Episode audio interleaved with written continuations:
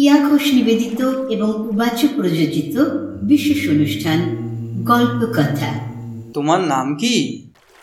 আমার নাম কুসুম।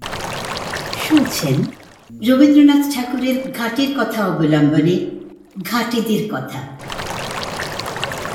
অষ্টম পর্ব। সেই তখন থেকে ডাঙায় উঠে রয়েছ। উফ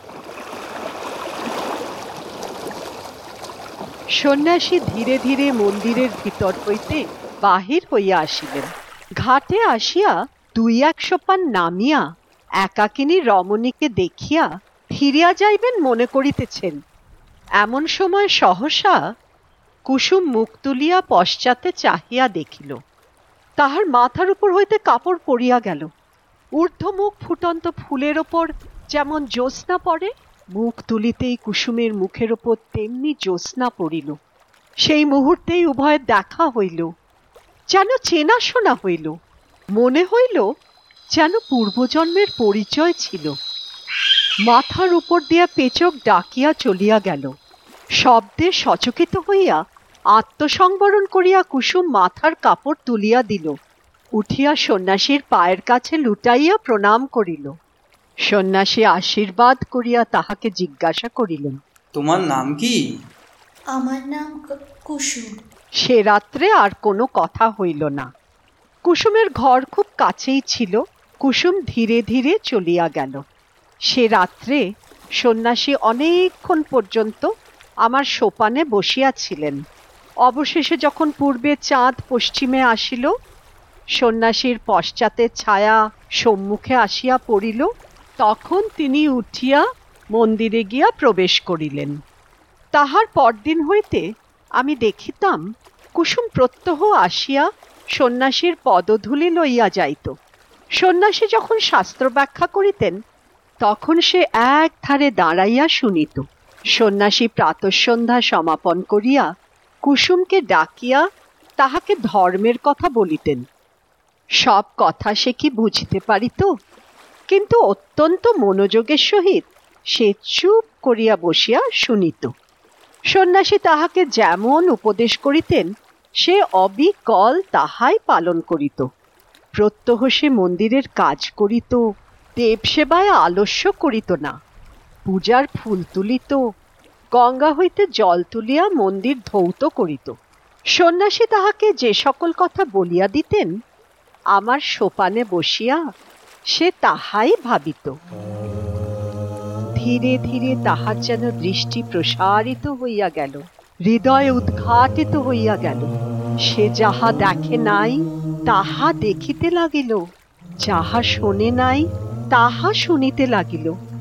তাহার প্রশান্ত মুখে যে একটি ম্লান ছায়া ছিল, তাহা দূর হইয়া গেল। সে যখন ভক্তিভরে প্রভাতে সন্ন্যাসীর পায়ের কাছে লুটাইয়া পড়িত, তখন তাহাকে দেবতার নিকটে উৎসর্গীকৃত শিশির ধৌত পূজার ফুলের মতো দেখাইত। একটি সুবিমল প্রফুল্লতা তাহার সর্বশরীর আলো করিয়া তুলিল। Sir James Outram. ভারতীয় মাত্রই ওনার কথা জানে। বিশেষ করে সত্যজিৎ রায়, শতরঞ্জকে খিলাড়ির পর। যেখানে স্যার রিচার্ড অ্যাটনবরো এই ভূমিকায় অভিনয় করেন। সিপাই বিদ্রোহ খ্যাত এই জেনারেলের নামে এই ঘাট আঠারোশো সাঁইত্রিশ সালের পর কোনো এক সময় তৈরি হয়। এখন উট্রাম না আউট্রাম এই বিতর্কে না গিয়ে বলি একসময় এই ঘাট থেকেই রেঙ্গুন এবং অন্যান্য জায়গার জাহাজ যাওয়া আসা করত। আমাদের ছোটবেলায় আউট্রাম ঘাট এই কথাটা যে কতবার শুনেছি যেতামও মাঝে মাঝে বাবার হাত ধরে। পরে বড়বেলায় বান্ধবীর হাত ধরে। ঘাটের পাশেই দোতলা একটা রেস্তোরাঁ ছিল। নাম বদল, স্বাদ বদল হতে হতে সে এখনও আছে। খোলা থাকলে ঘুরতে ঘুরতে ছেলেমেয়েরা কোভিড প্রোটোকল মেনে এখনও ঢুকে পড়তে পারে। অবশ্য অবশ্য বাইরে লাইন দিয়ে ভেলপুরি, পাওভাজি আর মশালা চায়ের দোকানে ভিড়ই বেশি। কলকাতার সত্তরোর্ধ নাগরিকদের কাছে ঘোড়ায় চড়া সাহেবের মূর্তি এখনও চোখে ভাসে। মূর্তিটি একসময় ছিল পার্ক স্ট্রিট ও চৌরঙ্গি রোডের সংযোগস্থলে। এখন ভিক্টোরিয়া মেমোরিয়ালে।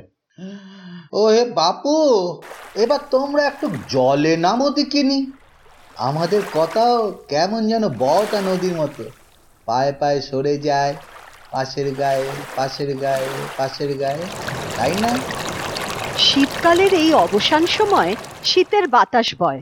আবার এক একদিন সন্ধ্যাবেলায় সহসা দক্ষিণ হইতে বসন্তের বাতাস দিতে থাকে। আকাশে হিমের ভাব একেবারে দূর হইয়া যায়।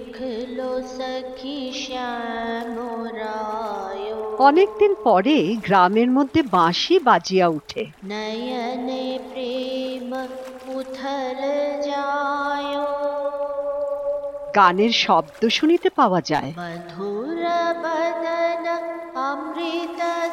মাঝিরা স্রোতে নৌকা ভাসাইয়া দ্বার বন্ধ করিয়া শ্যামের গান গাহিতে থাকে।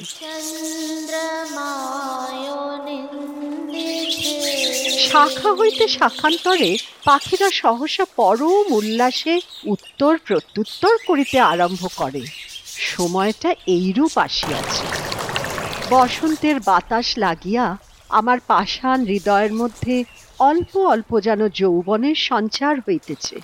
আমার প্রাণের ভিতরকার সেই নবযৌবনোচ্ছ্বাস আকর্ষণ করিয়াই যেন আমার লতা গুল্মগুলি দেখিতে দেখিতে ফুলে ফুলে একেবারে বিকশিত হইয়া উঠিতেছে।